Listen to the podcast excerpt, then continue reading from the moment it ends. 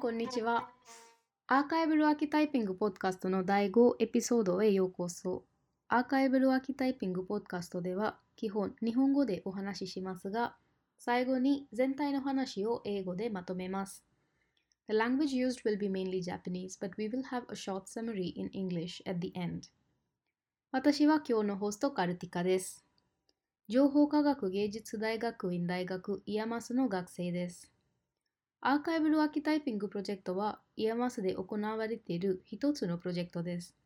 このポッドカストは Archival Archetyping プロジェクトで行う今年の12月24日に開催する展覧会に向けて放送していきます。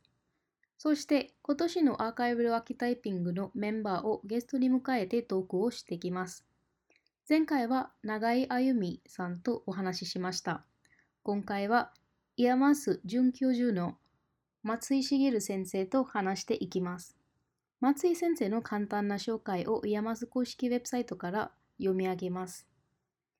1975年東京生まれ、詩人として近年はサウンドデザイナー、映像作家との協業による制作を行う。研究者としては映像メディア学に基づいてマスメディアを文法とした現代芸術の表現動向に着目し研究に取り組んでいる。研究成果に論文。今野務ラジカルテレビ表現をするレジスタンス。監修。磯崎新12角5イコール60点。バタリアム美術館。プログラム。藤畑正樹。Expanded Animation Works 恵比寿映像祭。などです。そしてこれから松井先生と話していきます。先生、こんにちは。こんにちは。松井先生のリサーチとか研究とかをいろいろ見てて、あの正直、あの、ビジュアルポエトリーとかは、はいあの、見たらちょっとわかるけど、でもそれを聞いてる人にどういうふうに説明できますか？とか、なんかちょっと説明しづらいとかが思うんですけど。ああ、そうですよね。あの、ビジュアルポエトリーの作品なんだけれども、あの詩っていうのはやっぱり言葉を、あの言葉の問題ですよね。で、言葉がテーマだから、えっ、と、でも言葉を文法じゃないこあのことから考えるっていうのかな。普通の文法じゃないこととして言葉を考える。あの普通の文法だと普通に話してる言葉とあの、区別が、区別がないですよね。差がない。うんですよね。だから、これは詩だっていうのと、これは会話だっていうのは、分けなきゃいけないわけですよね。あの、会話と同じ、えっ、と、言葉の使い方では詩にならないっていうのが、あの、まず僕は考えてることなんですね。で、そうすると、その、じゃあ言葉の普通に話す順番と、そうじゃない順番っていうのをどうやって考えるのかっていうことを、あの、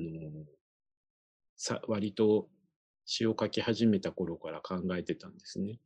で、その時に、あの、しばらくして気がついたのは、あの、まあ、コンピューターのやっぱり存在で、あの、90年代だったんで、まだ自分で僕はあの、プログラム書いたりはしなかしないっていうか、書けないので、あの、そういうことはしないんだけど、文章の構造っていうことを、なんかコンピューターを使ってこう、えっ、と、自動的に作ったり、組み替えたりすることができるんじゃないかっていうことをずっと考えてたんですよね。で、ちょっと先にあの言うと、そのさっき、あの、カルティカさんが言ったビジュアルポエトリーみたいなものっていうのは、だから、あの、結果として、例えば数字が並んでたりとか、その普通の、あの、新聞だったり、書籍の、こう、ページに出てくるような文字とは違う感じに文字が並んでる状態になるんだけど、僕の作品っていうのは別にそのビジュアルを実は考えてるわけではなくて、結果がビジュアルになってるってことなんですよね。で、考えてることは、その、やっぱり文字の順番とか、言葉の、えーまあまあ、順番とかっていうよりも、本当に言葉の文字の順番が変わることで、あの、表現とか変わるっていうか、表現、あの、言葉が詩になっていくってことを考えてるんですけど、なんか割と早い時期に気になってたのが、あの、モロフォロジカルアナルシスっていう、形態素解析っていうんだけど、その、まあ、それ基本的にはその文法、あの言葉をそのデータベースの中からその自然言語を、えー、なんていうのかな、まあ、分析するあの方法でそういうことがあって、で、まあやっぱりそれコンピューターが出てきてすごく飛躍的に、あの、まあそれ結局自動翻訳とかの、あの、一番根本にある、あの、考え方だったんですよね。まあそれ多分ね、2000年代、あの、前半ぐらいに、あの、割と流行流行ったっていうか、あの、とても注目された研究だったはずなんですよね。で、だから一番最初の頃に、あ、一番最初、一番最初ではないんだけど、えっ、ー、と、2000 2006年頃にあの僕はそういうことの研究してる人と一緒にあの解文の刺繍を作ったりしてたんですね。パリンドロームの刺繍を。で、それで、それで、そのモロホロジカルアナルシスを、形態素解析をして詩を書くっていうようなことを、まあ、少しそういう、あの、なんか実験みたいなことを一緒に相談してやったりしてたんだけど、その時に、あの、出てきた話題で面白かったんですよね。やっぱコンピューターで計算、あの、まあ、計算する、計算で考えるときに、そのパリンドロームはすごい難しいっていうわけね。で、なんでかっていうと、最初の言葉を入力すると最後が決まっちゃうから、うん、だから普通はこう頭からシミュレーションってこうされていくんだけど、あの、そういうふうにこう特別な形式の文章だっていうことなんですよね。だからなんかそういう、あの、まあまあそれを面白がって、あの、そう研究してる人もちょっと付き合ってくれて、あの、一緒に少ししたっていうのはあったんですよね。で、それで、あの、僕はそれでその普通の言葉の文法の、あのー、頭からこう進んでいくっていうよりもなんかいろいろなそういうもっとごちゃごちゃした文法っていうか、あの、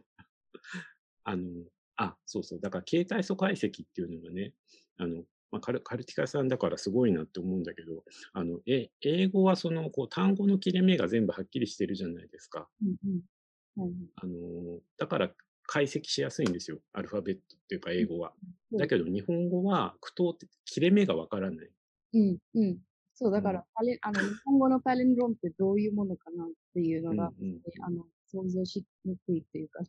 全部ひらがなで書いていく感じですかね。っていうか。あの、いや、そうなんですよ。だからまさにその漢字なのか、漢字、漢字と混ざ 混ぜると意味ができたりするんだけど、まあなんかその、計算するのにもやっぱりそのなんていうのかな、データベースにするものが何をデータベースにするかっていうのがすごく難しいんですよね。だから、英語だと、まあ単語を全部ぶち込めばもちろんいいんだけど、うん、日本語の場合は、やっぱり言葉が、あの、形容詞と形容動詞ととか、なんかその、うん、なんていうのかな。はいはい。わかるでしょ？同じ、同じこと、同じだけど違うみたいなことは、まあ、僕はやっぱそういう研究者ではないから、うん、まあ、その人たちと少しそういう話は一緒にあのして、あの、また自分の関心を展開していったんだけど、その次にその気になったのはちょうど当時、あの、まあ、出てきたばっかりではなかったと思うんだけど、Google 翻訳がやっぱりそこで出てきて、はい、で、その、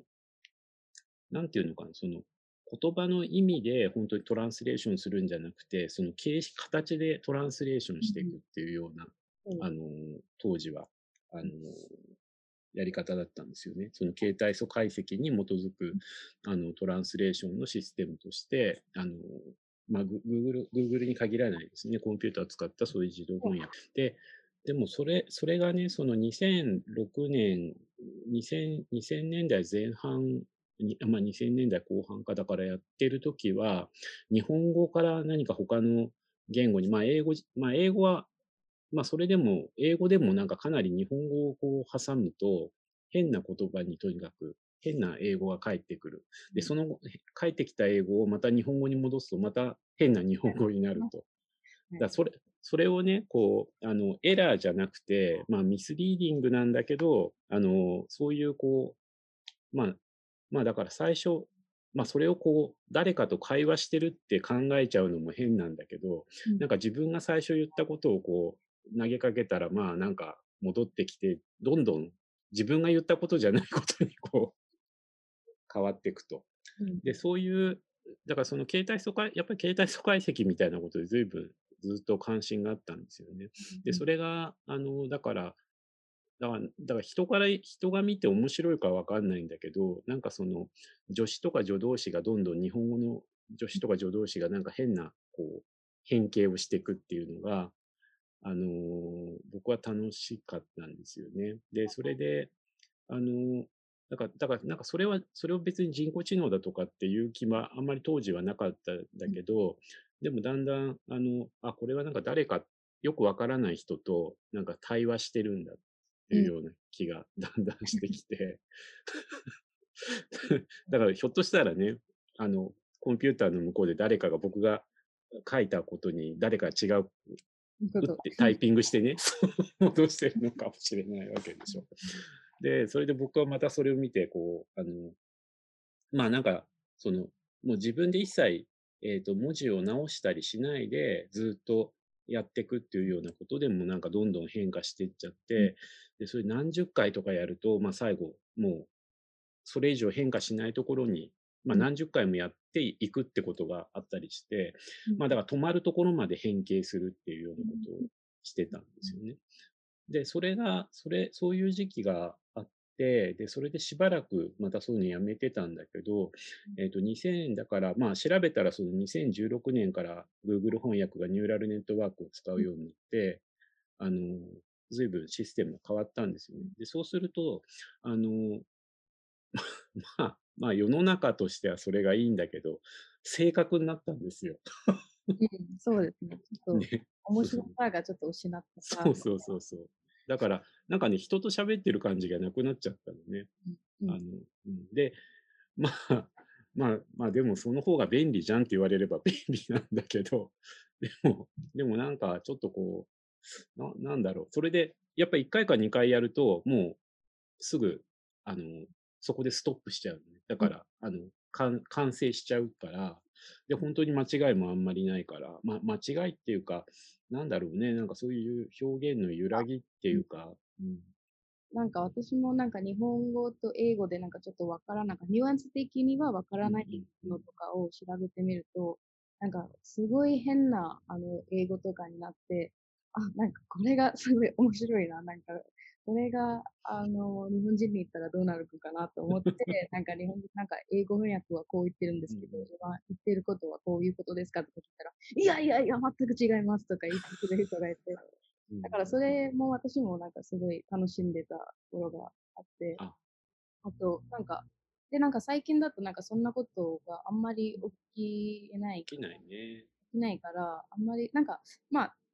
もちろん、あの、早くその資料が全部読みたいから、あの、Google 翻訳して、なんか、やるときは、それが、あの、正確なものが出てくるのは、ちょっとありがたいんですけど、うん、なんか、場合によって、その、なんか、その、どこかのミス、ミスっていうか、あの、なんか、変なものがなくなったのは、ちょっ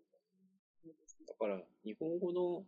日本語の方から入力するときで言うと、やっぱ句読点の位置を変えたり、改行を変える、句まあ、句読点ですね。だから、変えるだけで全然出てくる英語が変わっちゃったりするし、まあ、すごく細かいところまで、なんかでも今、本当に解析してるんじゃないのかな。だから、僕は本当システムはわからないけど、ニューラルネットワークになって変わったっていうのは、本当に使った感覚で変わったなと思って、うん、で、まあなんかだから、それを詩詩を書くっていう立場で、まあ、僕の自分の関心で言うと、なんかこう真面目な人が出てきちゃったなみたいな感じ。以前、以前はもうちょっとこうユーモアがあったっていうか、なんかだからななんかまあ、人は、人が変わったっていうか、まあ成長してあんまりふざけなくなったっていうのか。そうですね。なんか子供からもう大人そうそうそうそう。っていう、あ、そうか、もう遊べないか。ね、そう。だから、なんかそれ、それのこうギリギリなタイミングとして、あの、2000、まあまだだから、その2006年とか、あの、その頃に、まあそういう刺繍作ったりもしてたから、だから今年、あの、まあ今ニューラルネットワークでこれだけこんな風に変わったんだっていう中で、あの、まあ正確、正確なんだけど、あの、なんていうのかな。まあ、僕、僕とその、ニューラルネットワークのコラボレーションとして、あの、まあ、まあ、これ以上真面目になっちゃうと多分もう本当に僕この人と話すことないなって思ったんでなんか今年すごいわかります。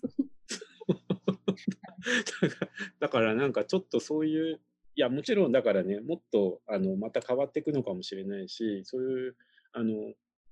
だ僕みたいな関わり方であんまりそういう使い方って翻訳とかそういうのししてる人いないかもしれないからわかんないんだけど、うん、でも僕にとってはまあちょっとこうあのまあ今このタイミングでこうスナップショットみたいにこういう刺繍を作っておきたいなって思ったっていうのは、うん、あのまあ、そのコロナとかそういうことと関係なくあのタイミングとしてはまずああのタイミングとしてはまずそれはあったっていう。うんうんうん、あなるほどあでもそれとあとねだからやっぱりその10年ぐらい前にやってたことをこう思い出してきたのは、この12年その Archival Archetyping を、のプロジェクトをやっぱりやってきたからでであんまり自分の作品っていうのをこう IAMAS に来てまあほらみんなメディアアートとかもっとこう分かりやすくこう表現なんだけど僕の場合やっぱりメディアアートではないしその知っているとみんなイメージで言うとねなんだろうなんかうん、もっともっとこう文学文まあ本当に分かりやすい文学な印象があると思うんだけど、うん、まあ僕の場合こういうメディアテクノロジーとの関わりであの考えてるんだけどまあ久々にそういうことをあのこのプロジェクトだったら、まあ、テーマにしてもいいのかなと思ったんで、うん、あの今年は特にあのそういう制作をしたっていうところですね。その Facebook 2020とかでいても、あの、なんか、あの、そこですごい思ったのは、あの、去年の、あの、多分、あるあ、去年の夏ぐらいでなんか Facebook やめて、で、また、あの、戻ってきてっていうことがあって、え ななんでそれそれをやったんだろうっていうのがすごく思って、あの、はいはい、なんでそれ戻ろうと思ったんだろうねっていうのが。あのね、これは、ね、正直な話、あんまり面白い話じゃないのかもしれないんだけど、去年やっぱりあのやめまあ去年、去年っていうか、だからまあずっとこう SNS っていうものが作ってきてるコミュニケーションが、まあだからそれも、それもその、あの、Google のトランスレーションではないんだけど、まあ見えない誰かとこう関わるわけですよね。でもその見えない誰かが、見えない誰かとのそういう関わり方がやっぱどんどんつまらなくなってくるっていう、うん、あの雰囲気っていうのがやっぱりずっとあってでまあ去年去年のタイミングでなんだろうな、うん、あのまあこれアーカイバルアーキタイピングでもでもしたことだから、うん、その愛知トリエンナーレっていうのが、あのあってでそれでその、えーと表現の不自由点っていうその、なんていうのかな、閉鎖されちゃったり、あの、えっ、ー、と、右翼から攻撃されたりとかして、まあ、いろいろなトラブルがあったわけですよね。で、それに対して、こう、アーティストがどう、あの、発言するかとか、いろいろその、そういう差別とかね、そういうことに関しての問題っていうのが、やっぱり、あの、まあ、僕はものすごく当然問題だと思ってるし、あの、なんだけど、でもその SNS の上でそれを議論すること自体が実は問題なんじゃないかと思って、うん、あのー、だからな、なんだろうな。だからそれは、その SNS の上であの議論をすると、どうしても、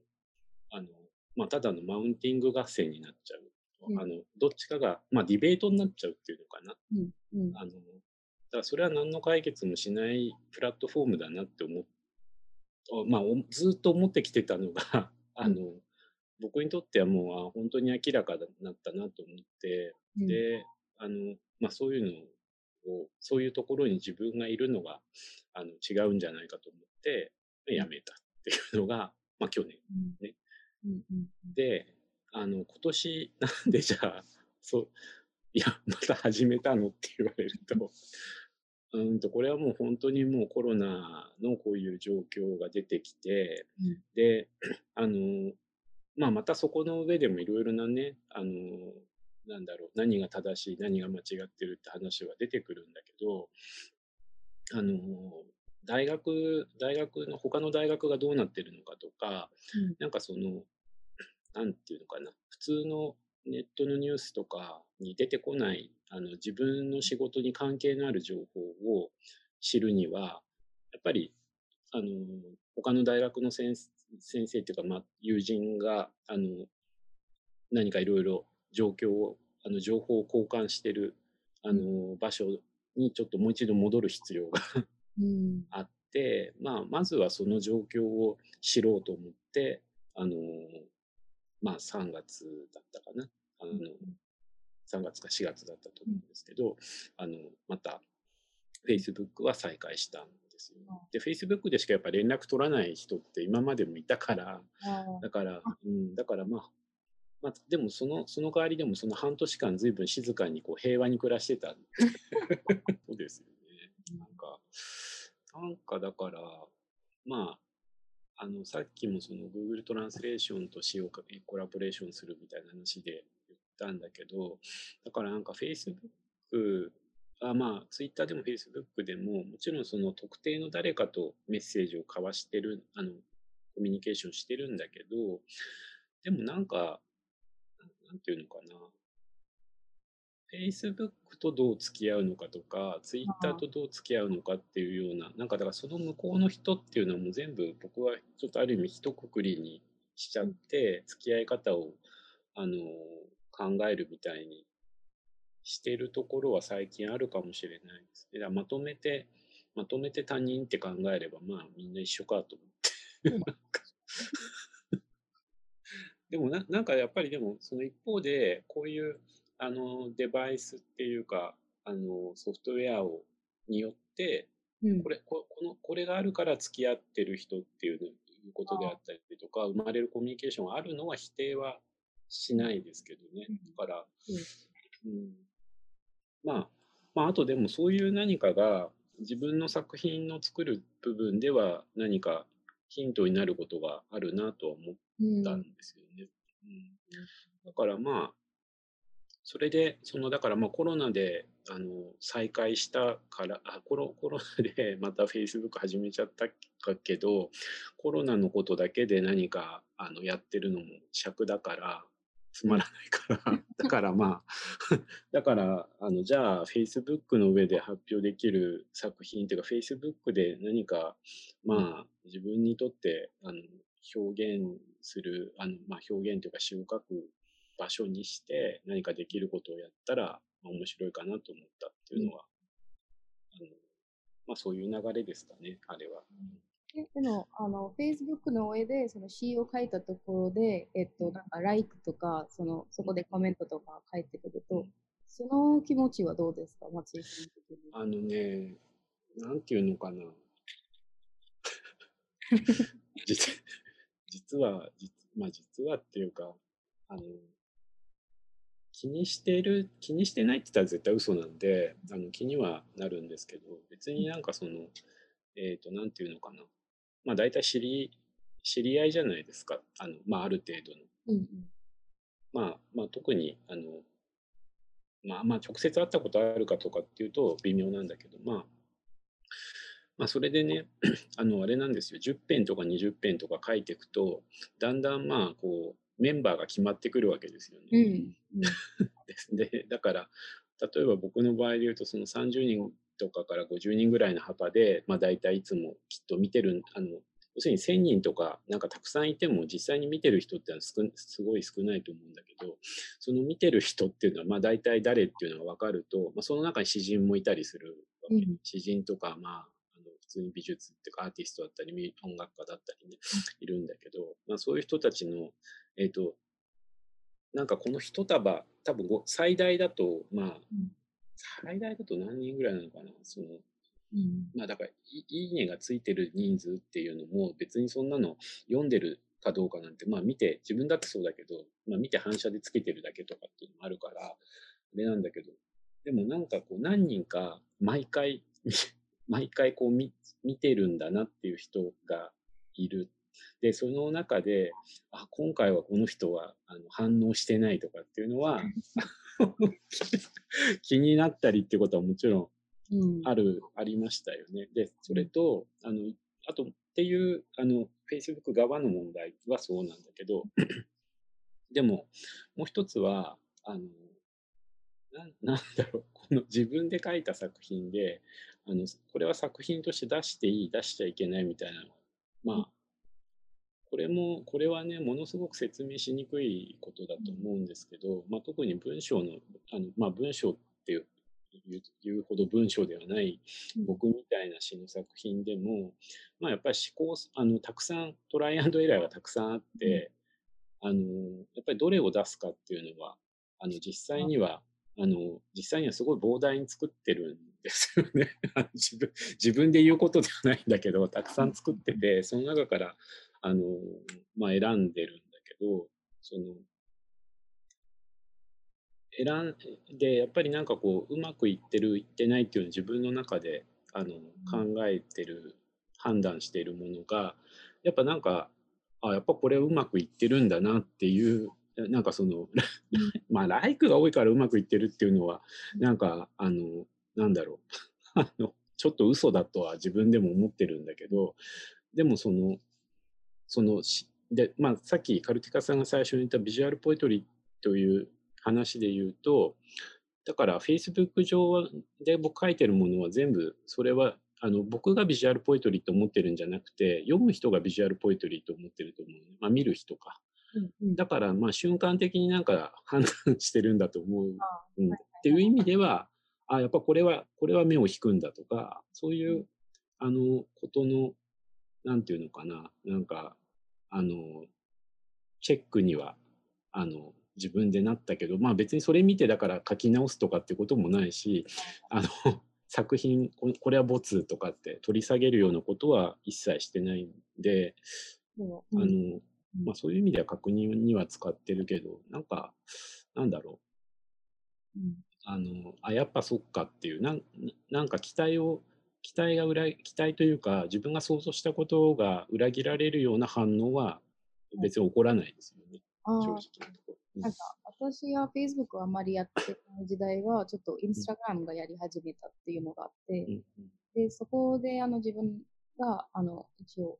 趣味として切り絵をやってたものを、はいはい、なんか、うち一つのプロジェクトとして毎日出してたものがあって、うん。うん、その中に、えっと、一回だけ、あの、自分がその作品っていうか、ものはすごいあの気になったっていうか、すごい考えてアイディアをまとめてやったものと、えっと、まあ、見た目ですごい複雑な、まあ、もう一つは、あの、見た目ですごい複雑な、あ、これはめっちゃ手間かかったんだろうね、みたいな作品もあって、でもそれは私的には、まあ別にカットするだけで、あんまり考える時間が与えてないっていうのがあったから、あんまり評価されてなかったんですね、自分の中に。自分の中にアイデアから始めたものがすごい評価されてて、でも、ライクもらったのは一番細かいものがすごいライクがもらって、なんかすごいみんな見て、あの、褒めてくれたんだけど、でも、あの、すごい、あの、これは私にとっていい作品だとかが思ったものは、な、誰も見てくれないな、ぐらいの レベルで え、え、なんか伝わってないのかっていう感じで。え、なんか、個人的にすごいと思ってる。でなんかあ、これは失敗、だから、これも失敗かどうかが、あの、まあ、インターネットに上げたから、それはどうなのか。だからサッカーとして、あの、作り側として自分が満足してたのに、あの、アップした瞬間、あの、その満足してたものからちょっと離れてきたなっていう。ああ、なるほどね。だからすごい SNS は、あのそういう自分の作品にとってどういう意味合い、あでもね、あれかもしれないね。だからこのオンライン展覧会オンラインの展覧会にも関係する話だよね。だから、うん、と思うんだけど、そうですね。うん、あの、まあだからこ、それ、それが今回の展覧会とか、今の、あの、こういう社会状況の中での使い方に、あの、アドバイスな、アドバイスになるかっていうか、あの僕が考えてるのと同じことになってるかわからないんだけど、あの、僕はだからまあでもその辞める前から結構 自分では SNS の使い方ってすごくあのそのなんていうのかなラライクとか気にしてないって言って気にし、まあ、気にしてるんだって言われると、うんまあ、気にしてはいるけど、ちょっと意味が違うというか、うん、まあそ、そのことを説明したいんだけど、あの、まあ、結局、だから自分のページを見る人を、あの、こう、うまくデザインしていくっていうの？うん。あの、だから自分も、あの、関わ、自分がこうコメント人のとこにする場所とか、あの、やっぱり自分とあの、SNS の中、あの、特に Facebook に関して言えば、やっぱり自分とコミュニケーションを取る人っていうのを、あの、うまくこう、編集していくっていうのかな、うん、関わりを作っていくっていうのはやっぱりあるような気がしていて、で、それは、あの、自分の投、自分が何かを書くときもそうだし、あの、あの自分の、自分のタイムラインに書くときもそうだし、人のタイムラインに書くときもそうなんだけど、何かそういうこう文章の書き方だったり、そういうことを作っていかないといけない気がすごくするんだよね。だから、変な、変な話だけど、僕なんか展覧会、まあ、これは作品じゃなくて、あの、批評を書くときの、書いてるときの話なんだけど、まあ、基本的には、あの、ど、どこかのメディアで大体いつもは書くんだけど、あの、そう、そのメディアに書くって言っても、こう、依頼、依頼がなければ書けないじゃない？うん、あの、よ、あの、インバイトされなきゃ書かない、書けないじゃない。だから、インバイトされな、されないけど、やっぱこの展覧会について書いておいた方がいいとか思った時に、なんか割と普通に長文で、あの、Facebook に書いたりする時が、あの、まあ以前はあったんですね。あの、最近はしてないけど、で、そういうところで書いた文章が、あの、展覧会のカタログとかに収録後でされたりとか、うん、あの、Facebook に書いたのに、いや、これをなんか使わせてくださいって言われることは結構、あの、何回かあるんですね。で、それはやっぱりなんかね、そういうこう自分の、あの、ページとしてどういう、あの、要するにプライベートを書いてるんじゃなくて、うん、あの、パブリックな空間にどういうふうにしていくのかっていうのは、あの、僕が使っていく中で自分では結構そういうふうに作ってきたつもり。見てくれる人っていうのをデザインしていく、あの、え、じゃあその方法を教えてくださいって言われると、難しいんだけど、でもな、なんかやっぱり、あの、実際のこの社会の空間の中でコミュニケーションするのと同じで、やっぱり、なんかそういう関係はあの、意識しないと作れないんじゃないかな。うんうんそうです、ね、だからそうしないとただのやっぱホームページになっちゃって、そこで作品を見るんだとか、あの、いや、これはただの Facebook でしょってなっちゃって、うんうん、人が見てくれなくなって、人、人にこう何かを見せる、伝えるためにやっぱり、一方で言うと何かを犠牲にしないと、あの、要するに何でも書いてたら、多分、あ、だカルティカさんの場合ちょっと違うと思うんだけど、うん。あの、カルティカさんの場合違うと思うんだけど、でも、何でもかんでもこう、自分の気持ちをただ書いたりしてると、風に Facebook 使ってたる人が悪いわけじゃないけど、僕はなんかそういう目的では使ってないから、うん、なんか作品を見てもらうとかっていうことにも、まあ使え、使えたんじゃないかなと、あの自分では思ってるけどね。うん、なるほど。なんかだから、やっぱり使い方のカスタマイズなのかななんかそういうことを。会話がちゃんとできた。なんかね、だからそれ、それはなんかこうすればこうなんですってた何か、ね、how to が、how to があるわけではないとは思うんだけど、でも SNS の、えー、ただユーザーになるんだって思っちゃうと、まあ、ささっきね、あの、まあこれも一番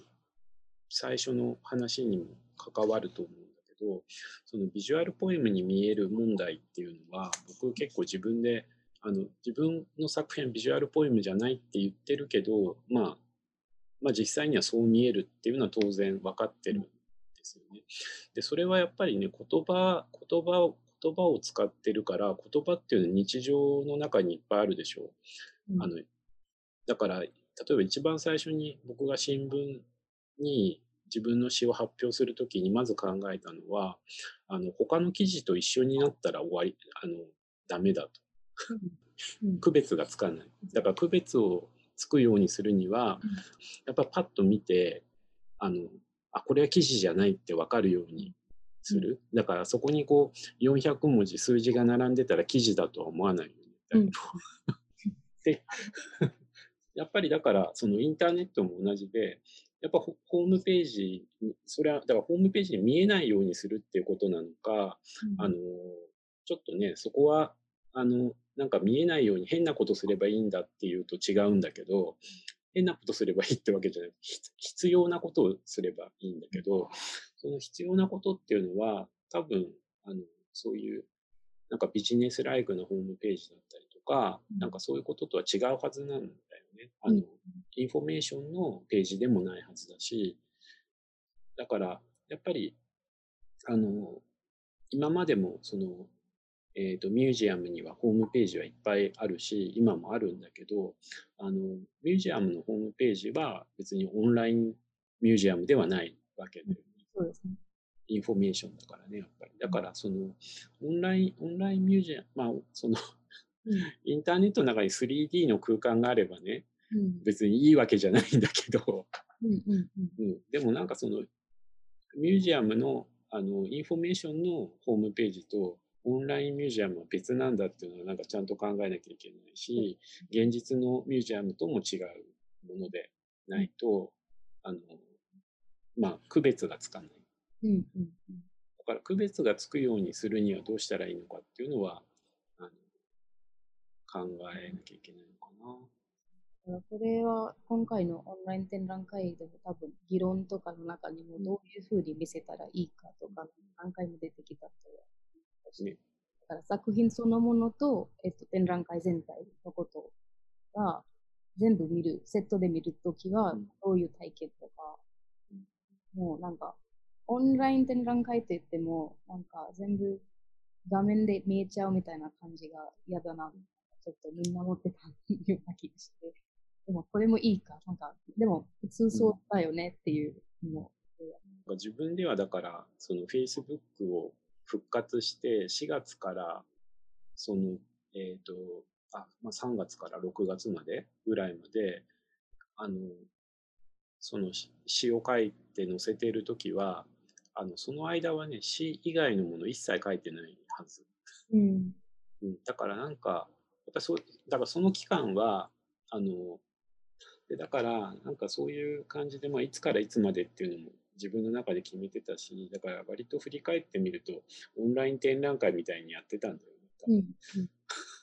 だから、なんかそういう作品が追加されていくみたいなこともそうだし、だから人がどう思うかっていうのも、もう一つはだから人がどう思うかっていうのももちろんあるんだけど、でも、なんか自分でルールを決めて、まあある期間そういうふうにするとか。うん、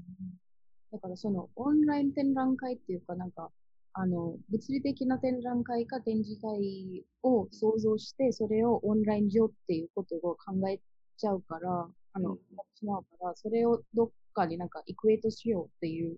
ふうに悩ってるから、だからオンラインはオンラインでいいから、あの、オンラインがそれなりのあの特性が持ってるから、ということをもう考え、考えた方がいいと思うね。だから、あのー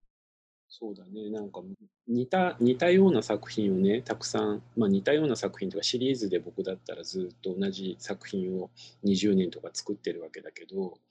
うん、印刷物、書籍とか雑誌とかで毎回、毎回同じもの出させてくださいって言ったら、それは無理なんだよね。だからやっぱりオンライン上っていうのは、あのそそういうところはなんか自分で自由にできるっていうのがありますよね。だからなんか、あの、まあ、僕の場合はだから自分のそういう作品の相性と、あの、インターネットって確かに最初から相性が良かったとは思う、だから普通の出版物とか、あの、の上ではやっぱりできない、あの、作品のタイプだったから、だから新聞に123って数字のやつが最初にあの載ったけど、でもその後じゃあまた来週も同じの載せてくださいとは彼らは絶対言ってくれないよね。当然来週はまた別の出してください。うん、うん、それはもうだからなんか毎回やっぱ違うことしなきゃいけないっていうのが一般のこう現実社会なんですよね。だからなんかもっとこう自分って僕からするとなんかそのえっ、ー、となんていうのかな。毎毎毎日かどうかわかんないけどある意味でこう同じことを、生活の中に同じことをする時間っていうのがあると、うん、まあ、僕はなんか割とそれが落ち着くっていうか、それが基準になっていくから、だからあの詩を詩を書く時間っていうのが自分の中では、まあ、もちろん忙しい時とか面倒くさいとか思うけどでもあのでもやっぱりそういう時間を設定してそういうことをこうあの、まあ、人が見てるかは分かんないけど自分としてはなんか毎日ちょっとずつでも何かできる時間とかそうそういうアートの考え方っていうのは、まあ、僕はやっぱインターネットのおかげでできてる気は。だから、だからその SNS のそのディディベートになったりマウンティングになるみたいな性格の部分じゃなくて、うん、あのインターネットの中で自分のこう生活のリズムを作るっていう意味では、なんかこういうアートの活動の仕方っていうのは、うん、僕はなんか人間にとってはすごく、あの、まあ、落ち着くっていうのかな。あの なんか、そういう、あの、意外にこう、気持ちが穏やかになる。なるほど。まあだから、だからなんかそれは、まあ昔の人はもっとね、普通に紙で、紙の、普通にノートにね、ペンで書いたりしてたのかもしれないし、まあもちろん写経するとかいろいろね、うん、あの、お経を書くとかさ、なんかいろいろ言うけど、まあでも僕にとってはそのインターネットの中でアルゴリズムで決まってる詩をなんかこう書いていくっていうのが、まあ、誰に頼まれてるわけでもないけどなんかそれが今のところはあの自分の生活の中で結構大事な時間だなっていう、うん、あのそうですね、まあうん、だからななんかだんだんそういうあの本当に本当にそのメディテーションしてるのかって言われると微妙だけどでもでもやっぱメディテーションの時間なんじゃないかな。自分の時間っていう意味。そうそうそう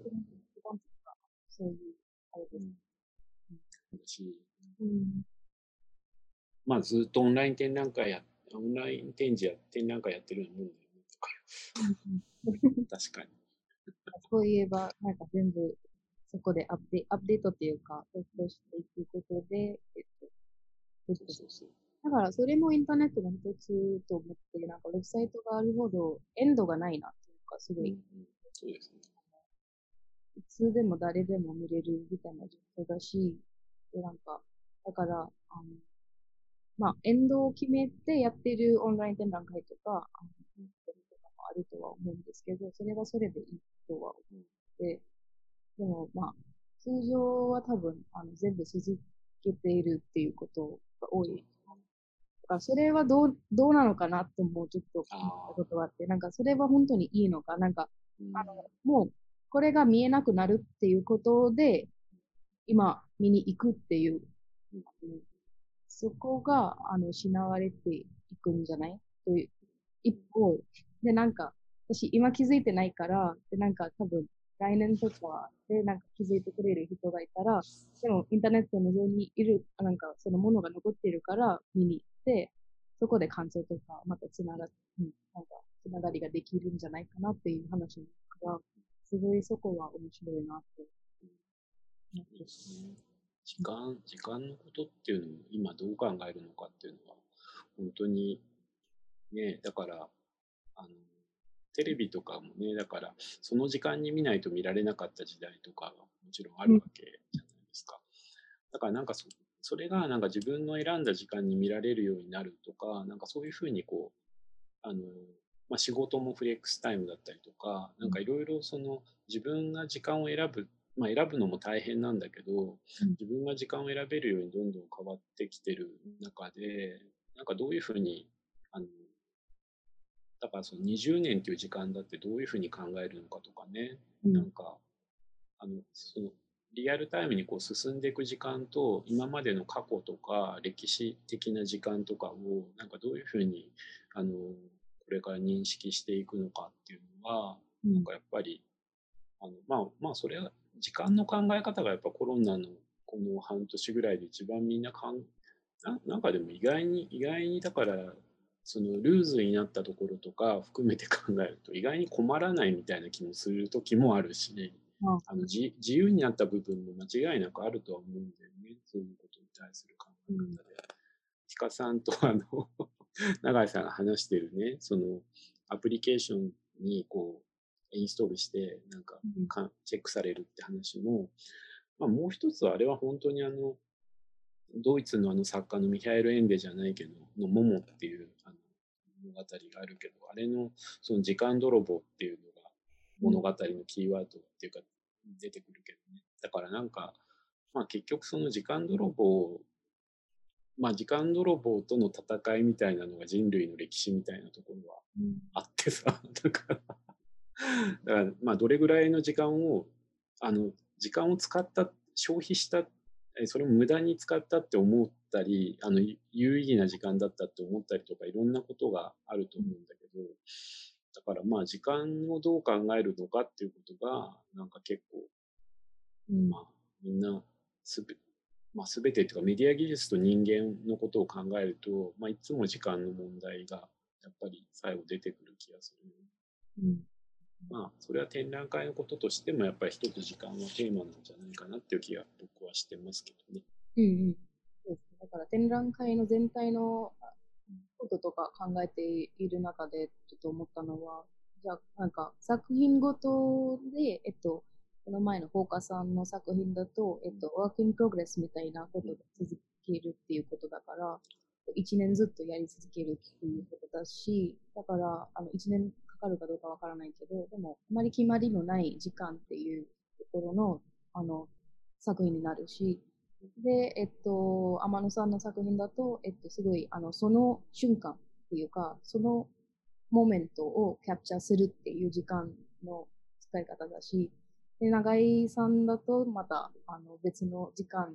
と空間とかもあって、それが全部みんなバラバラで面白いっていうふうにはあるんですけれど、まあ、そういうところもね、どういうふうにどれぐらいあの何を伝えるのかっていうこともきっと出てくるでしょうね、見せる上でね。うん。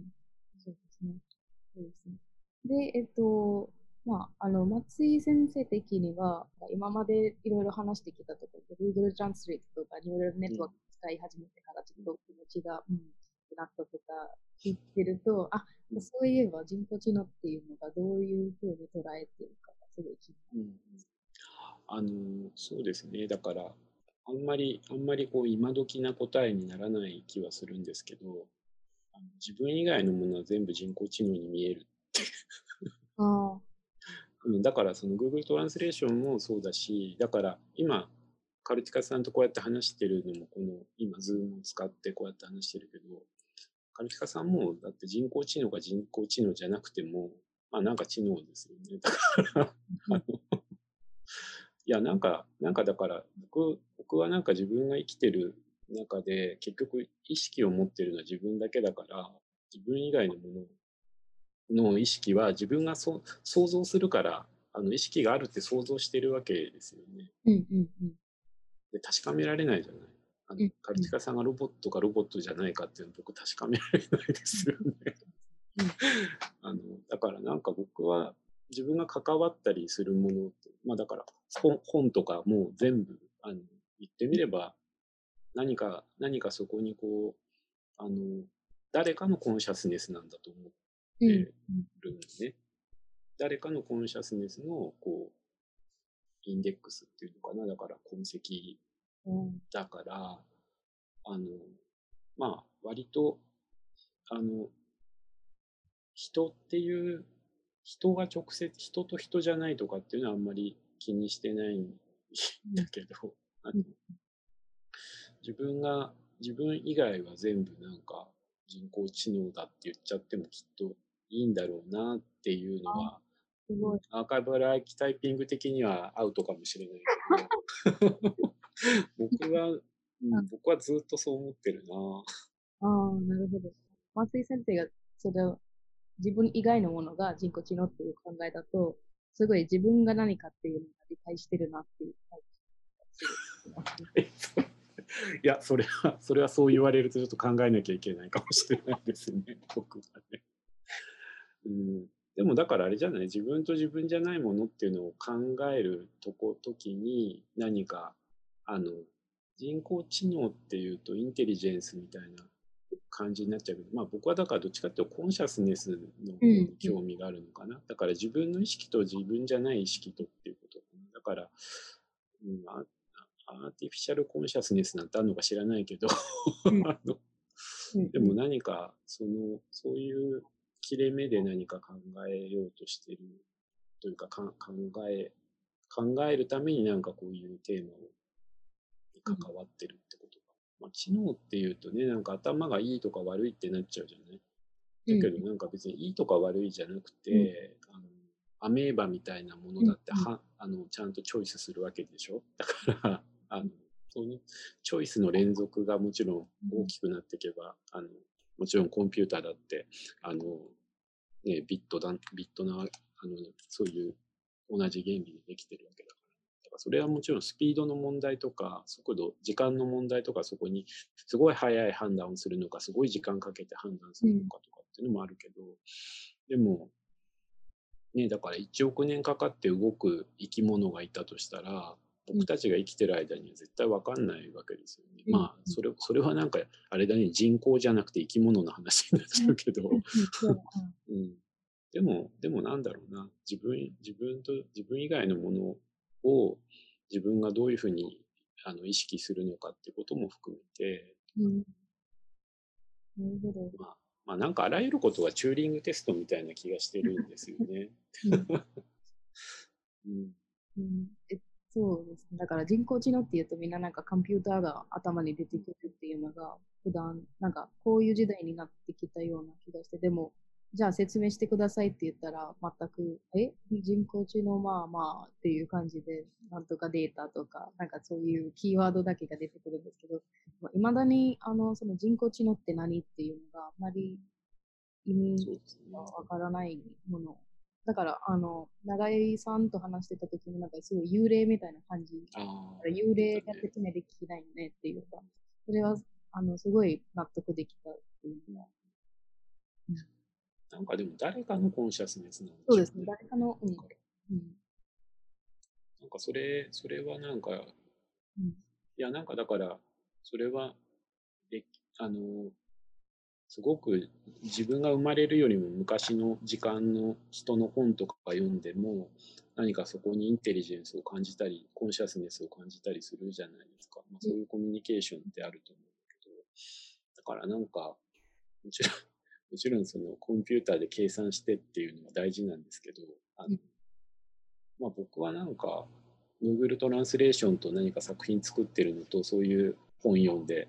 うん、あの1000年前の人のコンシャスネスを感じるのは同じことだと思ってるけど、ね、うん、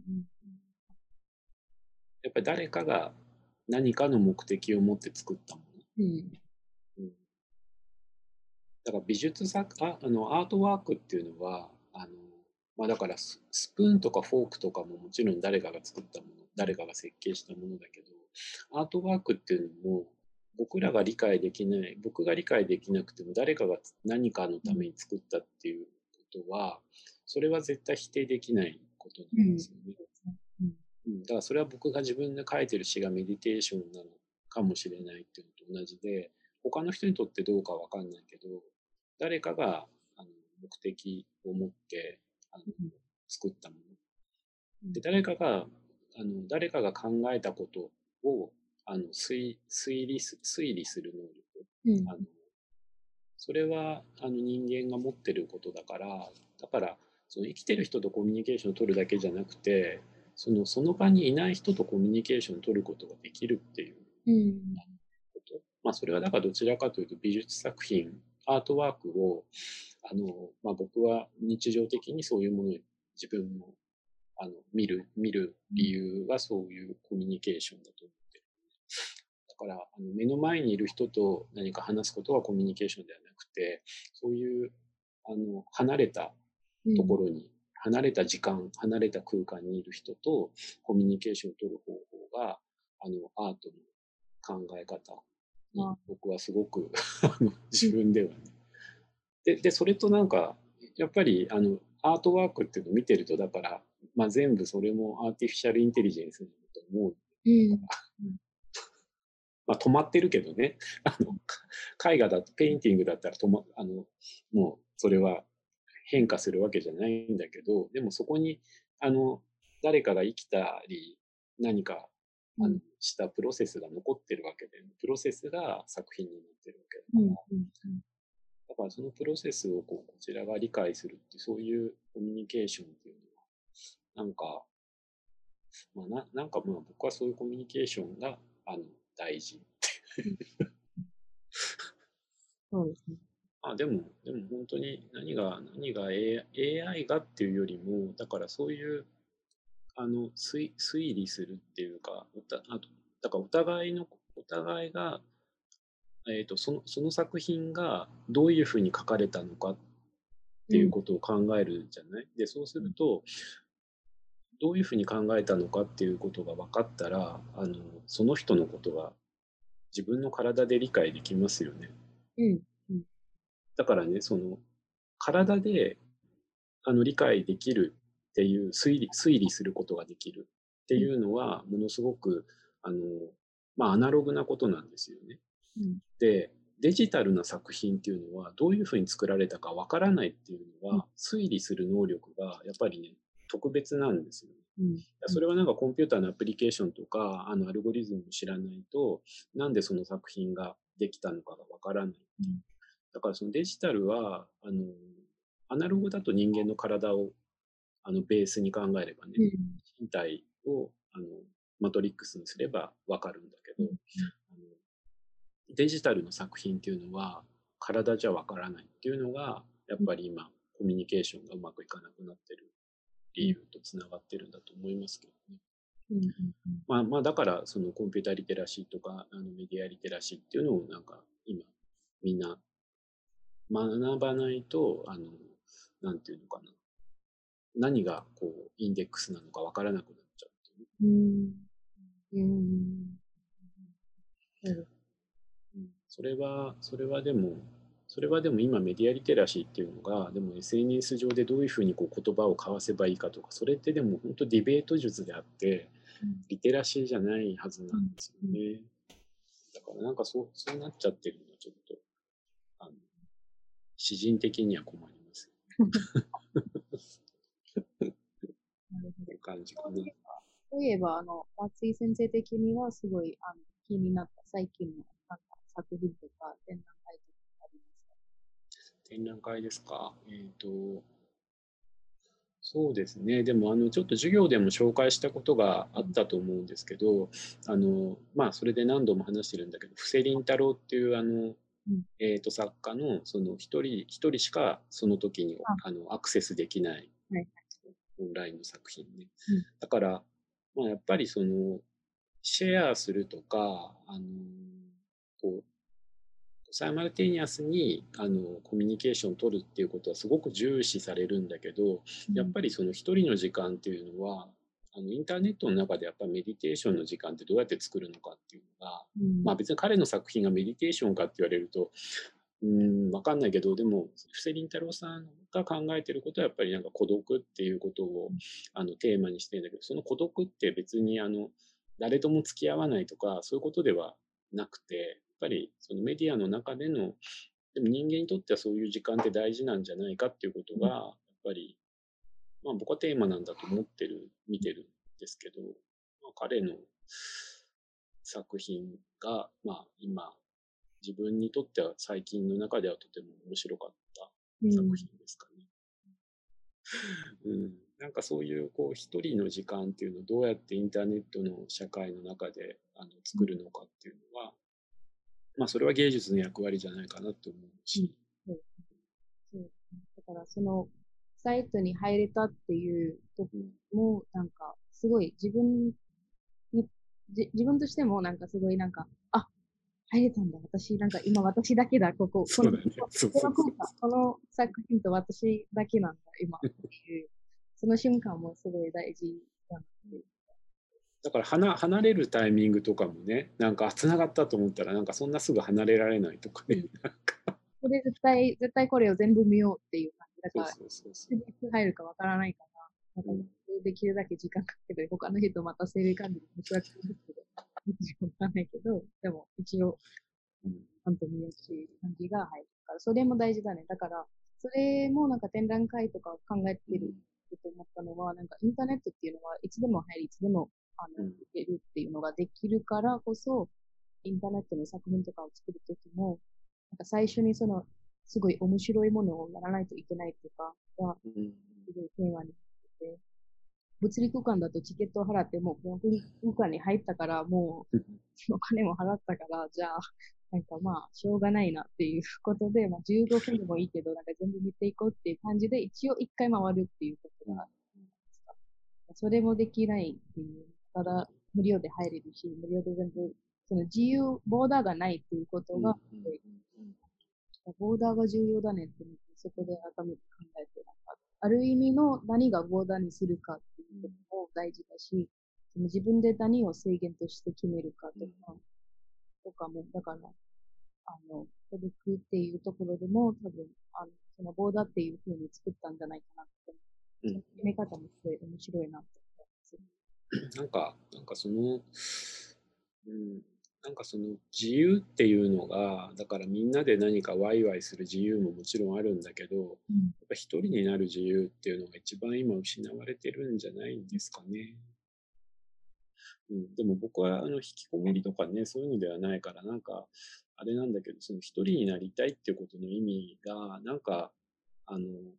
一人になりたいっていうことがなんかこんなに誤解される時代も珍しいんじゃないかなっていうのはやっぱり考えちゃう。んですよね。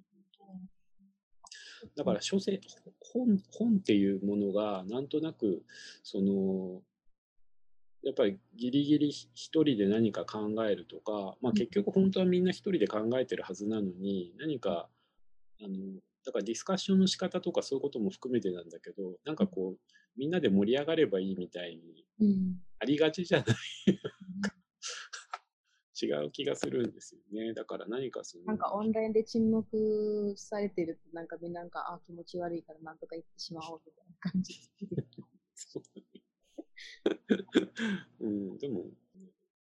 だからなんかこう、じ授業もそうだし、アートワークもそうだけど、こう、なんていうのかな。サイマルテニアスなアウェアネスじゃなくて、ものすごくこう、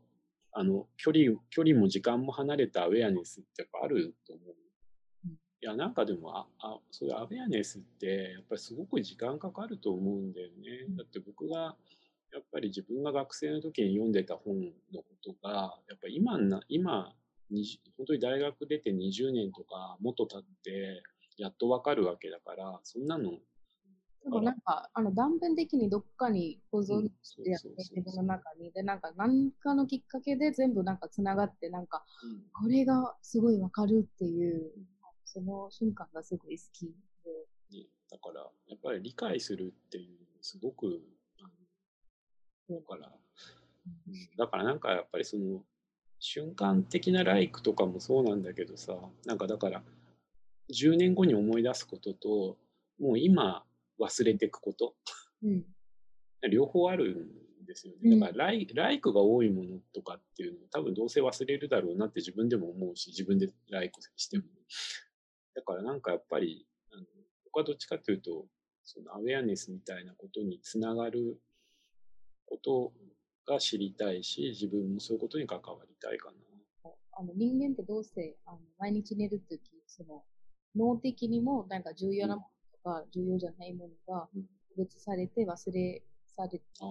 てしているっていうあの機能が持ってるっていうのが知ったときは、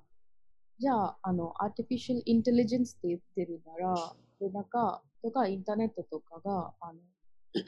あのなんかアーティフィシャルに作ったブレインですみたいなとことかを考えているとしたら、忘れないじゃないっていうか、思って、だから、あの、全部保存しているだけで、それはそれでいいのかっていうのが、忘れるっていうのが、あの、すごいいいことだね、という。まあ、そうだよね。だから、うん、なんか自分にとって、なんか、勝手に判断しているから脳が、自分がそんな考え、なんか、これは明日絶対覚えておこうと思っても多分忘れてしまうっていうのもあるので。あの、だからなんかこう、あれだよね、でも、だからその、アーティフィシャルインテリジェンスのことを、なんかこう、ポストヒューマンみたいにね、だから人間そういう哲学的なフィロソあの哲学的なこととしてアーティフィシャルインテリジェンスを考えるとそういう忘れるとかね。そういう眠るひょっとしたらじゃあやっぱり眠った方がいいんじゃないかとか、うん、あのインテリジェンスがやすあのその人工知能を休ませる時間とかねそういうことを考えるんだけどでもまあそれを考えそこに興味がある人っていうのは多分本当にあのすごくマイノリティなわけでアーティフィシャルインテリジェンスにとってはだからなんていうのかな忘れちゃいけないあの社会の中の仕組みとかなんかそのまあそういう部分にやっぱり使うために開発している人がほとんどなんでしょうから、だからやっぱりあんまり、なんだろう、哲学とか人間とはっていうふうに考えてる人はやっぱり少ないんじゃないですかね。だからその鏡みたいに、要するに鏡のようでに、あのアーティフィシャルインテリジェンスが鏡なんだというふうに考えるとすれば、それは間違わなきゃいけないし、忘れなきゃいけないし、眠らなきゃいけない。と思うんだけど、うん、だからまあ、アーカバラキタイピングで考えてるその鏡のようにっていうのはやっぱすごくマイマイノリティなアーティフィシャルインテリジェンスにおける議論なんだと思うんですよね。だからそれを、だからまあ、さっき言ってたみたいに、あの、本がアーティフィシャルインテリジェンスなんだとか、その、僕は僕は自分以外が全部そうだって言ったりっていう議論は、まあ多分多くの人にとっては どうでもいいっていう話になってしまうと思うんだけど、でも、あの、それに、そういうふうに考えていくことによって、あの、明らかになる人間っていうものも、あの、間違いなくあるし、うん、あの、そういう部分のことから、あの、殺されない社会っていう、要するになんか、うん、なんか、その、例えばマイノリティっていう言葉でもそうなんだけど、でもマイノリティっていうのは、あの、まあ、でもマイマイノリティがなくなっちゃったらね、要するにマジョリティだけしかない社会ってなったら、うん、それは殺さマイノリティ殺されちゃってるんだけど、うん、自分はマイノリティだって言ってられるぐらいであればね、まあ、殺されない社会なわけですよね。だから、うん。だからなんかその詩を書いてますとかっていうことで殺されないのかどうかわかんないけど、なんかそういうね、あの、人間、人間の中のそういうマイノリティをこう何か、あの、生かす方向っていうのを、この文化とか、あの、いろいろな、あの、社会の文明の中でね、考えていくっていうことはやっぱり忘れちゃいけないことだと思っていて、アーティフィシャルインテリジェンスが全部間違わない、あの、間違わ、あの、えっ、と、自動運転して間違ったりして自分が引かれたりしたら嫌だからさ、やっぱり、あの、間違いはない方がいいと思ってるんだけど、でも、アーティフィシャルインテリジェンスの鏡として考えたときに、マイノリティとしてのあの人間っていうことも、アーティフィシャルインテリジェンスやっぱ知っているべきだとは思う。だから、そういうふうにあの考える部分は、あの、えっ、ー、と、それを無駄だっていう人がいたら、その人は多分、あの、普通のこう現実社会の中での非常にこう差別主義者というか、きっと。その、ダイあの別にダイバーシティがいいっていうことではないんだけど、あダイバーシティがいいってことじゃないんだけどっていうか、ダイバーシティがいいに決まってるんだけど、確かにダイバーシティだと交通事故とか減らないかもしれないからね。だからそれはどこかでそういうことはちゃんとシャットアウトする、あの、ことだと思う一方で、うん、なんかでも、その人間におけるマイノリティっていうのをあの人工知能はそれも学ばなければならないはずだし、うん、人工知能の中でマイノリティっていうのはひょっとしたら僕らが生身の人間として気づいてない何かマイノリティなことっていうのが、あの人工知能のそういう機械学習とかの中においても何かあのあるかもしれないしね。だからなんかそういうところをエラーだって言って弾いていくんじゃなくて、何かあの、見つけていくっていうようなことも、うん、それは、それはまさに鏡として、あの、人工知能と付き合うっていうことなのかなって気がするけどね。プロジェクトでそういう話するとちょっと違うって言われるかもしれないけどね、あの、こう石、石がああるじゃない、石がただの石なのか、それが例えば何かこう、あの、切ったり叩いたりね、うん、ハンマーに使ったりね、した途端に、それはアーティフィシャルインテリジェンスになるわけだよね。うんうん、だからなんかそう、そういうものだ、そういうことなんだと思うんですよ。だから、突然アーティフィシャルインテリジェンスっていうのは、誰かが何かそこにこう意味を見出した瞬間に、あの、そうなるし、で、それ、それが今度じゃあ捨てられてたのを誰かが拾った時に、は、これは普通の石と何か使われ方が削れてるとか違うって気がついた時に、それがまた次の人へのアーティフィシャルインテリジェンスになるわけだよね。だから、あの、だってそれがどういうふうに使われたかっていうことを考えちゃうわけだよね、瞬間。だからなんかそれが、あの、もともとそういうふうに道具って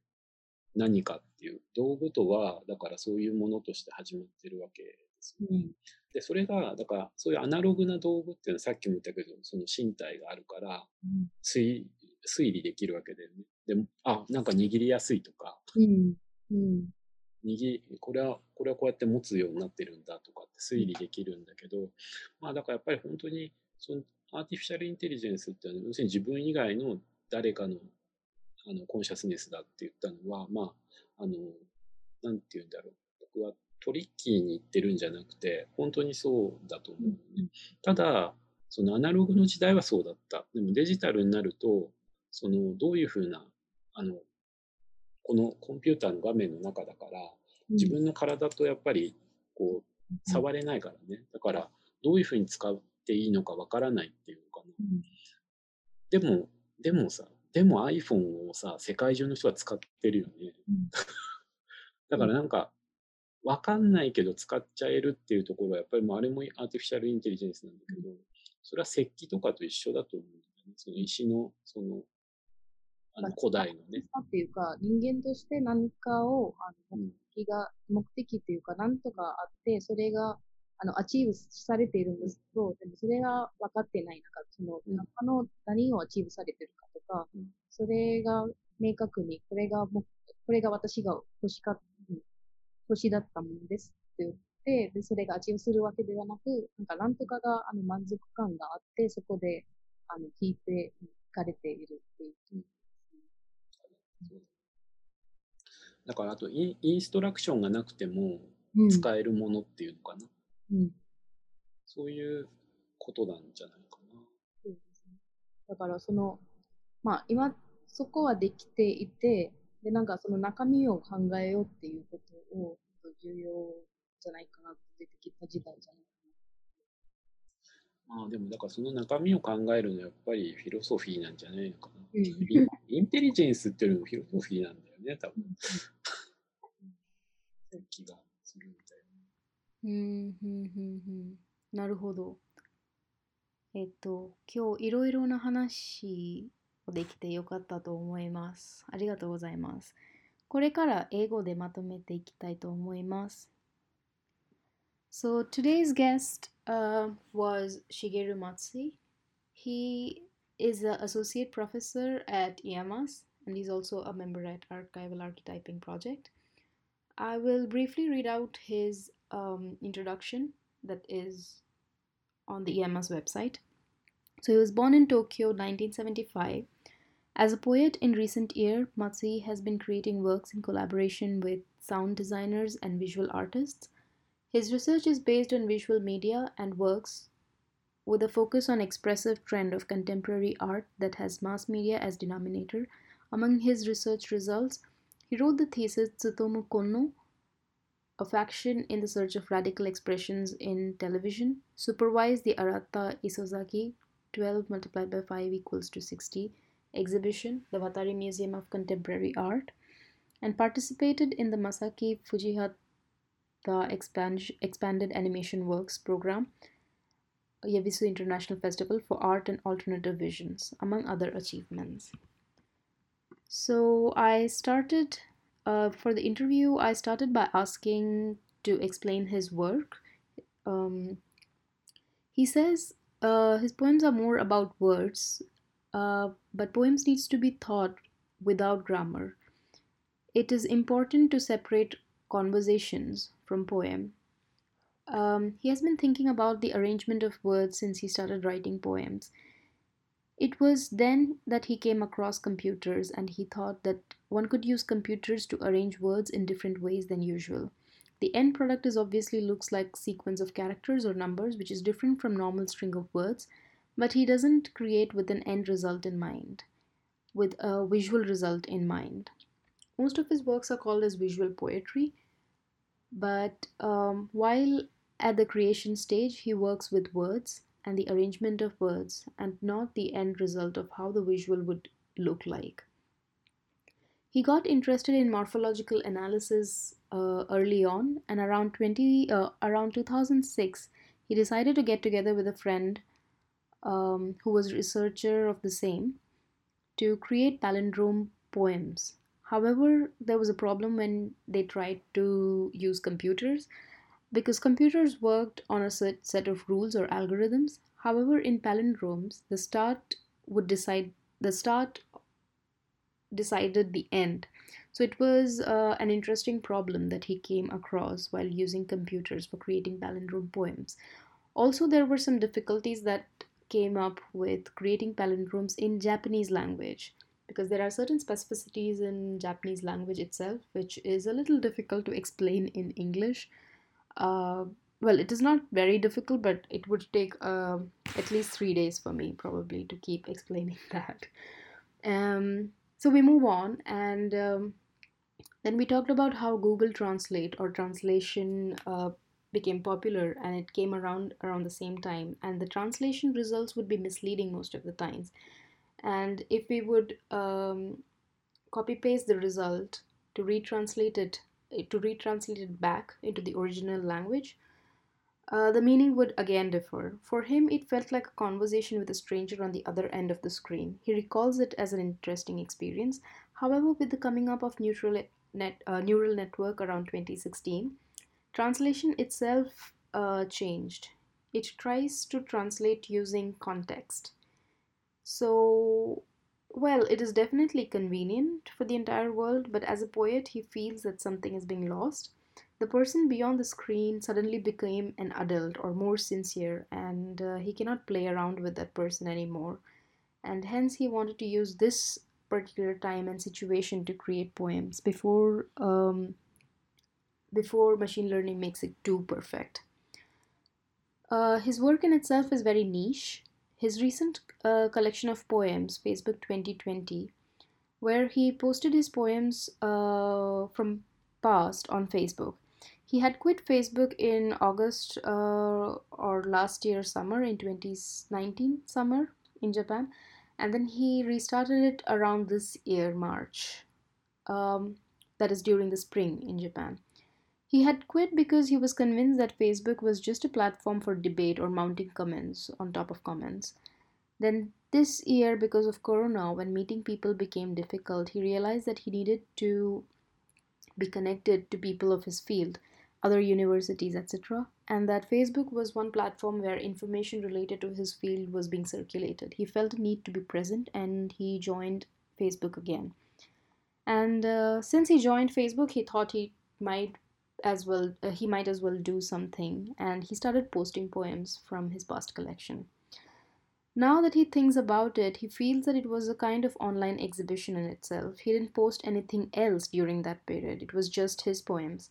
He had his own set of rules and he posted it online, and people saw and interacted with it online. As per the feedbacks or say likes, he did understand a bit more about his work, but he doesn't say that anything enlightening or extraordinary experience of that thought happened because it was online.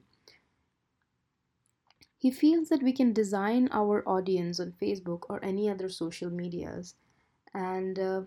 he feels that there is freedom to write and post what we like we can set our rules. We can we are not bound by our clients or publishers rules. We can also decide what information our account or page should give. That would end up attracting people who are interested in the things that one posts. He's not against anybody who uses social media to post their everyday lives but he explains how posting just about his work has helped him get in contact with people related to his field and thus create a niche audience for himself creating your space and time in internet is important he thinks for him he makes sure he spends at least some time some minutes creating poems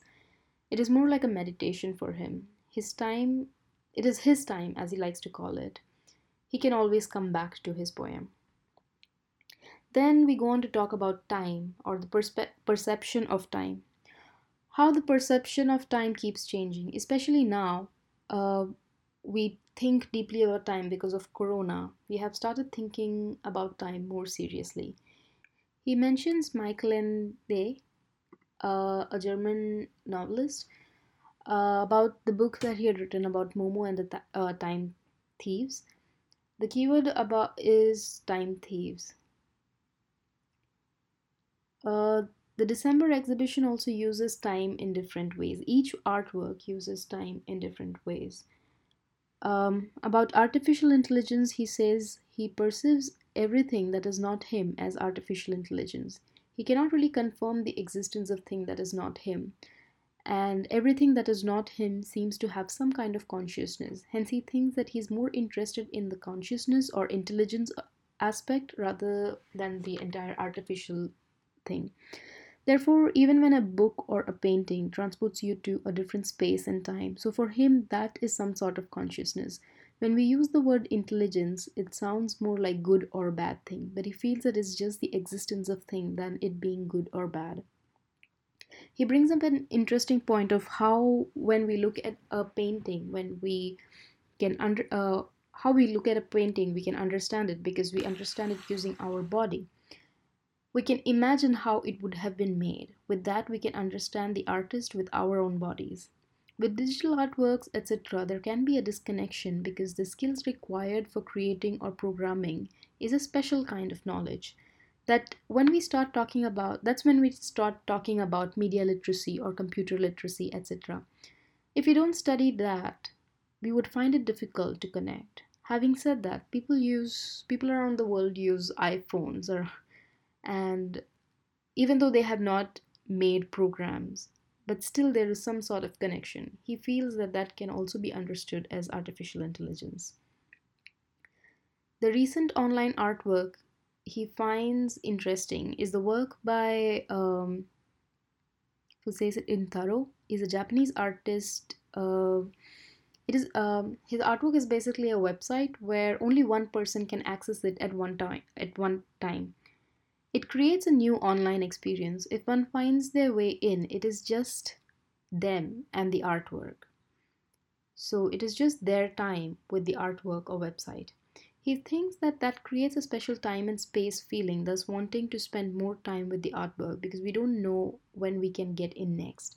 He thinks that this is an interesting artwork because we must think more about time with oneself,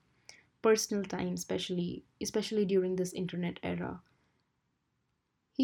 Then we go on to talk about freedom. He questions what is freedom. Spending time with oneself is also a certain kind of freedom. He says, Awareness or understanding something is a time consuming activity. We may experience things, but only understand it uh, after like 10 years. Hence, this awareness or understanding something may not really be a simultaneous thing, it may take its own time he in the end he talks about artificial intelligence as a mirror. If we are to think of artificial intelligence as a mirror then we also need to think about its rest time or the mistakes that it makes and also keep that as an important aspect of artificial intelligence. It is a very minority concept and not many people think of artificial intelligence in that way but he feels that uh, thinking that minority thinking is also an important um, is also an important aspect. And that is probably what we at archival archetyping are also doing. So so i will see you for the next episode on friday. Thank you for listening. And if you have any comments or if you have any questions or if you don't understand something and you want to ask about it please um, contact us on Facebook or wherever you found this podcast. Thank you.